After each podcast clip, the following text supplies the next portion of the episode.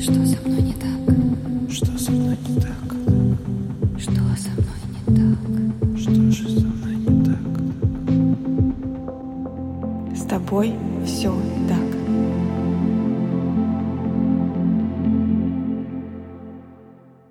Всем привет! Меня зовут Евгения Романова, я практикующий психолог и автор подкаста «С тобой все так», который посвящен психологическим травмам и их влиянию на жизнь человека. С тобой все так. В прошлом выпуске мы с вами говорили в принципе про понятие психотерапии, как выстраивается и зачем нужна индивидуальная работа. И мы договаривались о том, что поговорим с вами про групповую и семейную терапию. И я предлагаю сегодня начать про семейную терапию, а на следующей неделе затронуть тему групповой. Представьте себе пару. Мужчину и женщину. Пару, которая сколько-то времени вместе, или, может быть, только познакомились, или уже долгие года находятся в отношениях, у них, возможно, уже есть дети, или, может быть, еще нет. И у такой пары в любом случае есть какие-то периоды, когда возникают сложности, бывают трудности в понимании друг друга, какие-то кризисные точки, и мы с вами про это говорили в одном из выпусков подкаста, когда обсуждали жизненные циклы пары. И вот в этих кризисных точках может наступить тот момент, когда кажется, что все, я не знаю, что за человек рядом со мной. Я не понимаю, что он мне хочет сказать. Я не хочу с ним соглашаться. Я не слышу его, а он не слышит меня. И как будто бы даже желания уже нет. Это такая кризисная точка, в которой кажется, что никакого выхода больше нет что все, что было между нами до этого периода, это покрытая туманом, мраком и непонятная вообще история каких-то двух других людей. И в этой кризисной точке пара делают разные решения, и одно из них может быть пойти в семейную терапию. Вообще причин, почему пары могут принять решение пойти в терапию, очень много. Начиная от таких превентивных мер о том, чтобы понять друг друга, узнать, научиться говорить друг с другом, немножечко заранее познакомиться с друг с другом на более каком-то глубоком уровне, заканчивая разводом. Когда нам нужно развестись и договориться, как будем выстраивать отношения, если у нас есть дети как будем делить имущество, как будем выстраивать отношения. Могут быть абсолютно разные запросы. Например, мы очень часто ссоримся и не можем договориться, и я хочу понять, что не так. Это может быть тема секса, когда у каждого из партнеров разные потребности, и опять же не получается услышать друг друга. Это может быть ненормативный кризис в виде измены, болезни одного из партнеров или их родственников, иммиграция или просто переезд в другую страну. Даже смена работы может быть причиной того, что пара придет на семейную терапию, потому что меняют условия, непонятно, как выстраивать. Причиной может быть отношения с детьми, когда пара становится родителями и не понимает, как выстраивать отношения. Когда у женщины появляется послеродовая депрессия, это не обязательно ей нужно идти в индивидуальную терапию. Очень хорошо, когда можно прийти в семейную терапию и вместе с партнером научиться выстраивать отношения по-другому. Это когда есть дети, школьники или подросткового возраста, и нужно понять, как с ними взаимодействовать потому что начинается подростковый бунт, потому что у детей может быть девиантное поведение по разным причинам. Попробуйте вспомнить себя в подростковом возрасте, и я думаю, многие из нас сможет легко посчитать, с чем бы могли прийти родители в семейную терапию вместе с нами, когда мы были подростками. Это может быть вопрос финансовый, когда пара не может договориться. Это может быть вопрос неравноправия, когда внутри пары есть дисфункциональный перекос между обязанностями, например. Это может быть абьюз и насилие, но на самом деле с такими темами редко приходит именно в семейную терапию, но тоже может быть. Это может быть зависимость одного из партнеров и как выстраивать с этим отношения. Это может быть невозможность забеременеть. Или это может быть аборты и выкидыши. Это может быть принятие того факта, что мы никогда не сможем стать родителями. Это может быть принятие того факта, что наши дети не хотят больше с нами быть. Это может быть запрос на тему того, что наши дети уже выросли, и мы не знаем, как это быть семьей. Как это быть снова вдвоем, когда я и мой партнер, а наши дети живут отдельно. Это может быть запрос на утрату ребенка или близкого человека, когда паре или семье, в данном случае это не обязательно только паре, но и с детьми, приходится адаптироваться к тому, что надо жить без. Это может быть тема работы с эмоциями, когда, например, один из партнеров проявляет сильную агрессию, злость, импульсивность и, возможно, опять же, есть физическое насилие. Это может быть разность ценностей и интересов, и непонятно, как с этим выстраивать. Это может быть просто охлаждение. Понятно, что просто охлаждение не бывает, но смысл такой. Когда я вдруг просыпаюсь, и я понимаю, что а я не хочу. Я не хочу выстраивать с этим человеком отношения. Или я не понимаю, зачем мне снова выбирать этого человека. И это не развод, и это не такие теплые отношения. Это скорее какое-то такое подвешенное состояние, когда я не понимаю, что происходит. Это может быть любая кризисная точка, в которой находится семья или пара. Это может быть тема ребенка, когда у ребенка есть проблемы в школе, буллинг, например. Это может быть плохое поведение ребенка. Это может быть РПП у ребенка в том числе. Суицидальные наклонности, эм, суицидальные риски, может быть, любые зависимости, в том числе ребенка. Это может быть психические расстройства у одного из партнеров или у ребенка. Как вы слышите, тем зачем можно прийти в семейную терапию, очень много. И я безумно люблю семейную терапию, потому что в этом случае есть возможность увидеть и повзаимодействовать не только с одним человеком, но и со всей семьей, потому что, как ни крути, мы влияем на наших членов семьи так же, как и они влияют на нас. Представьте себе ситуацию. Один из партнеров ходит на личную терапию. И вот он ходит, учится говорить, например, нет, и у него есть какие-то сложности, или у него есть зависимость от мнения от окружающих, например, низкая самооценка, и у него что-то начинает меняться, то в этот момент партнер, который не ходит в терапию, не понимает, что происходит. У меня был один партнер, у меня был муж, я его знала столько-то времени, а тут бац, и я вижу, что он меняется. Он начинает мне говорить «нет», он начинает выделять время для себя, например он начинает проводить время с ребенком отдельно от меня. И какие-то такие вещи начинают меняться, и я не понимаю, что происходит. У партнера, который в этот момент как будто бы находится на обочине, появляется очень много тревоги. Что происходит? Кто этот человек? Что там с ним делают? Это для того, чтобы мы расстались? или еще какие-то моменты. То есть таких мыслей, правда, может прийти очень много, потому что в этой ситуации я не могу контролировать то, что там происходит. Я не могу видеть, что происходит. И мне с этим очень сложно справиться. Да, мне приходится пассивно, условно, привыкать к новому человеку, узнавать нового человека. Не так, что мы это делаем вместе, а мне вот приходится это делать, потому что с каждым днем человек становится другим. И поэтому классно, когда есть возможность вместе вместе учиться выстраивать коммуникацию, вместе разбираться, вместе простраивать какие-то отношения, правила, традиции семьи, нормы, вместе идти к каким-то целям. И это не означает, что мы теряем свою индивидуальность. И это точно не означает, что не надо заниматься личной терапией. Скорее, это про то, что когда есть возможность пойти в семейную, есть возможность консолидировать и объединить это все.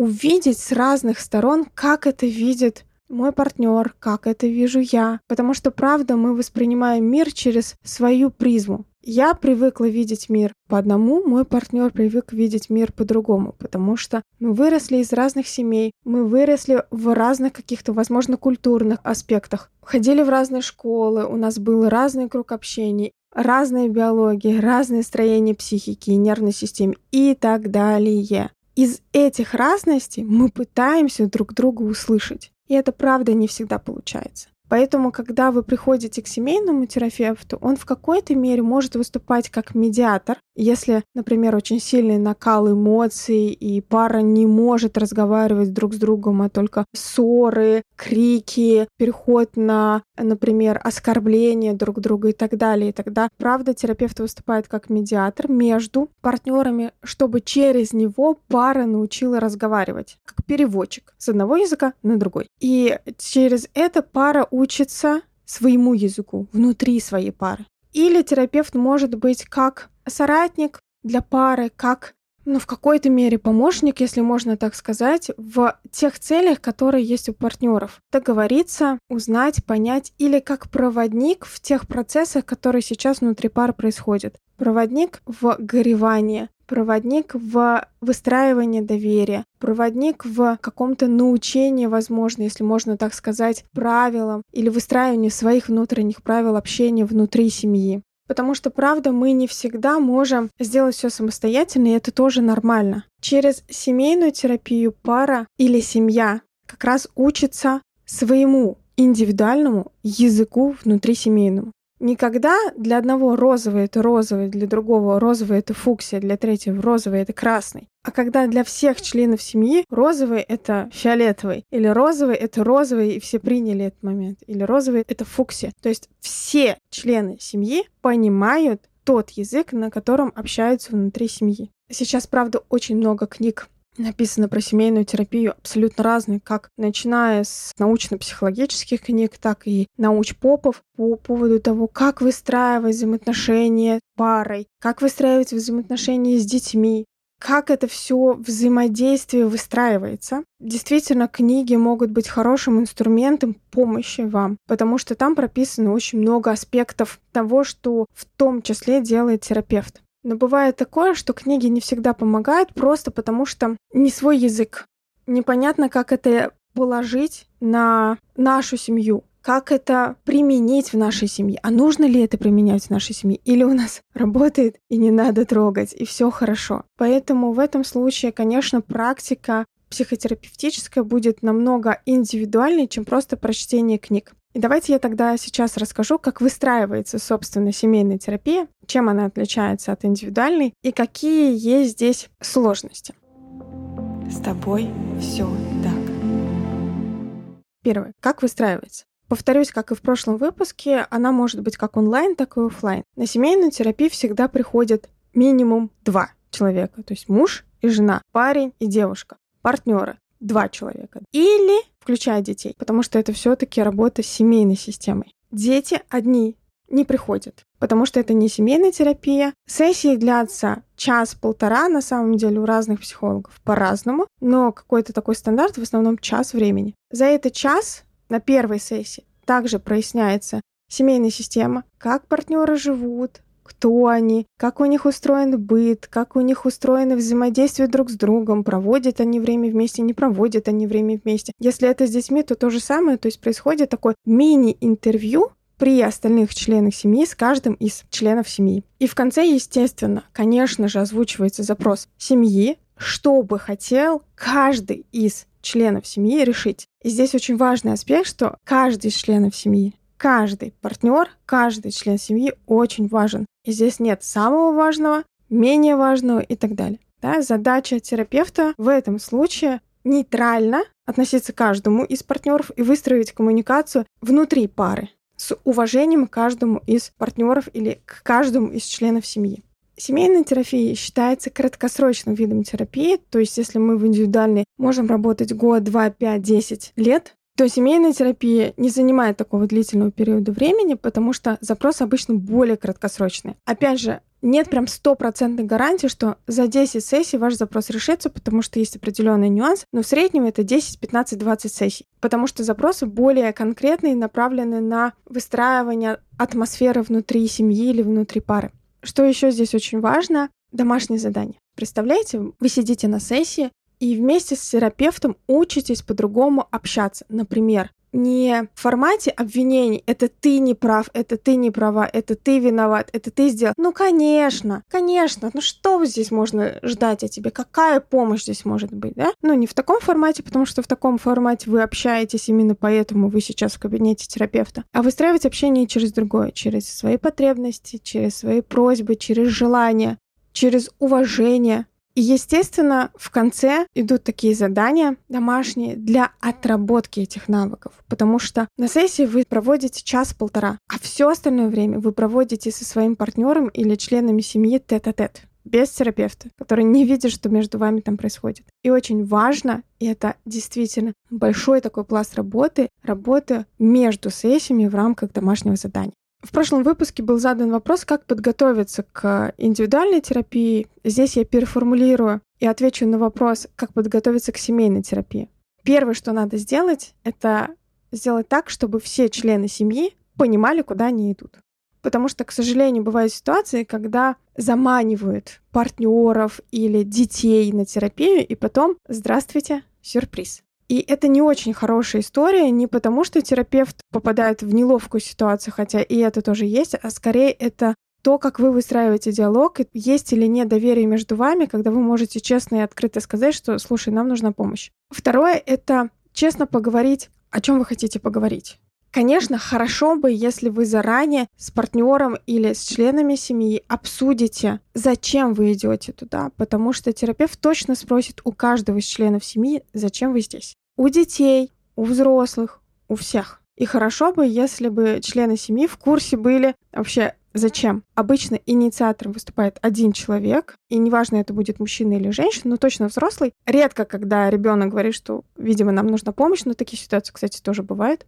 Но это не означает, что только этот инициатор запроса несет в себе золотую истину и никому не говорить зачем. Важно поговорить и честно прояснить, что сейчас происходит, зачем мы здесь. Это, наверное, самая главная подготовка, какую вы можете сделать. Если вы идете на сессию с маленькими детьми, маленькие дети, которые, например, не могут сами себя занять, потому что точно будет блок, когда дети есть на сессии, и, возможно, будет блок, когда детей не будет на сессии. Потому что есть темы, которые обсуждаются между взрослыми. Секс тот же самый, например. Или ссоры между вами, и дети не должны это слышать. И, соответственно, здесь очень важно позаботиться о том, что будут делать дети в этот момент. Если это маленькие дети, то подумать, как это все обустроить. Взять какие-то игрушки, может быть, вкусности или любимую еду детей, может быть, это гаджеты, если они там сидят в гаджетах, да, то есть что-то, чем можно занять детей. Это тоже по-разному выстраивается. Если на сессию идет только пара и детей не берет, такое тоже может быть, когда, например, запрос связан изначально только с парой. Секс, ссоры внутри пары и так далее, то тогда здесь очень важно позаботиться, чтобы в этот момент и у вас есть дети, в этот момент с вашими детьми кто-то занимался, вы были спокойны по поводу того, что они пристроены, все хорошо, и здесь очень важно, чтобы вы не подгадывали ровно срок. То есть сессия длится час, и вы точно ровно на час пристроили своих детей, потому что бывают разные форс-мажоры, можно задержаться, например, и тогда появляется вот эта дополнительная тревога, которая будет вам мешать оставаться в процессе.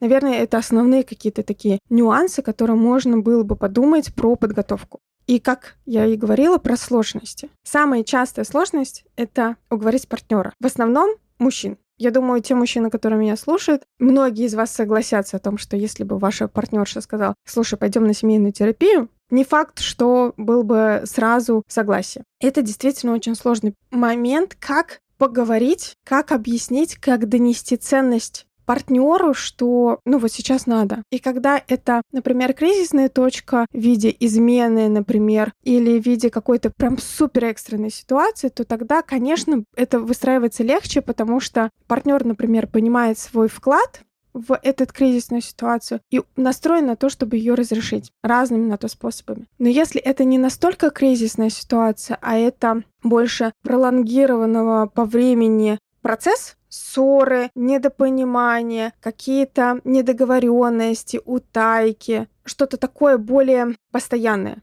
то тут, правда, бывает очень сложно, и на самом деле договариваться очень индивидуальный процесс, все зависит от того, насколько вы можете открыться, насколько вы доверяете друг другу, насколько вы слышите друг друга. Но здесь можно подумать, и если у вас есть личная терапия, то можно обсудить с терапевтом, как можно поговорить. Что я считаю важным, это честность, плане того, что это ваше желание, ваша какая-то потребность и понимание того, зачем. Не за тем, чтобы сказали, какой он плохой или она плохая, а зачем вам, семьей, идти к терапевту. То же самое с детьми. С одной стороны, проще, потому что дети до 18 лет несовершеннолетние, за них несут ответственность родители, но силком ты тоже не потащишь. Поэтому здесь тоже про вопрос договоренности, про вопрос комфорта детей в том процессе, в котором они находятся. Следующее, то, что я уже тоже проговаривала, это про договоренности. Правда, бывает так, что, приходя на сессию семья, имеет разные запросы. И это тоже нормально. Вы с этим живете, и вы с этим пришли. Но хорошо бы, если бы вы могли обсудить. Иногда обсуждение уже является триггерной точкой, тогда, да, оставьте это до терапии. Еще одной из сложностей является попытаюсь сейчас сказать это максимально корректно и точно не с целью кого-то обидеть или задеть, является вот такое ощущение безвыходности и обесценивание того, какой путь проделывает каждый из партнеров, приходя на сессию. И здесь неважно, это будет мужчина или женщина, кто является инициатором запроса. Вопрос именно вот в этой формулировке, что, ну, конечно же, он пришел, а куда ему деваться? Вот он накосячил, теперь надо исправляться. Например. Или, ой, ну она опять со своими какими-то тараканами, ну просто что-нибудь с этим сделайте, да? В этом месте как будто бы мы забываем о том, что каждый из партнеров, в том числе ребенок, если это семья, делает выбор прийти. И это уже огромный шаг к тому, что каждый из членов семьи хочет что-то сделать. Здесь это важный момент. Придя на сессию, каждый из членов семьи уже делает шаг навстречу он может дальше не развиться по разным на то причинам. Сопротивление, страх, непонимание, терапевт может не подойти, метод может не подойти, да все что угодно. Но первый шаг пройти — это уже очень сильный вклад. Часто этот вклад может обесцениваться, считая, что, ну, как бы, куда ему было деваться или куда ей было деваться. И тем самым мы как будто бы еще, так знаете, занижаем мотивацию человека приходить на терапию, потому что, ну а смысл, если это все равно не замечается? Это не означает, что надо восхвалять и возводить в ранг героя такого человека, но точно не обесценивать. В индивидуальной терапии и в семейной терапии, скорее всего, будет тот момент, когда будет казаться, что все бесполезно. Особенно в семейной терапии, когда два человека делают что-то, делают, фигачат, или один делает, другой не делает, наступает такой момент, когда ты думаешь, нафига, зачем я все это делаю? Непонятно. И этот момент абсолютно нормален. Не бывает мотивации, которая никак не меняется. Зашли на высоком уровне мотивации и идем дальше. Нет. Это как, ну представьте, с головной болью. Выпили обезболивающий, голова перестала болеть, и ты думаешь, ну и нормально. Или с простудой, выпили жаропонижающее, ну вроде все, не болею.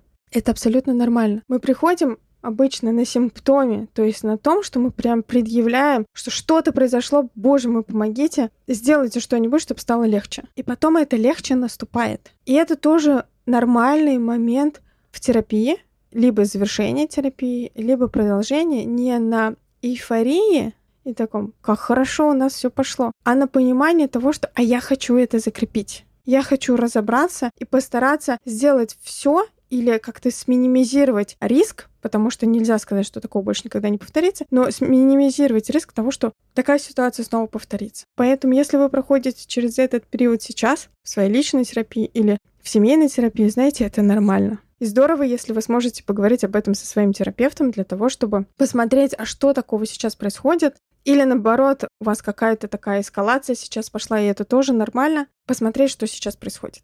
И все же, если говорить про семейную терапию в конце, то, наверное, мне здесь важно было бы дать вам такой посыл, что можно идти, когда очень болит, а можно идти, когда не очень.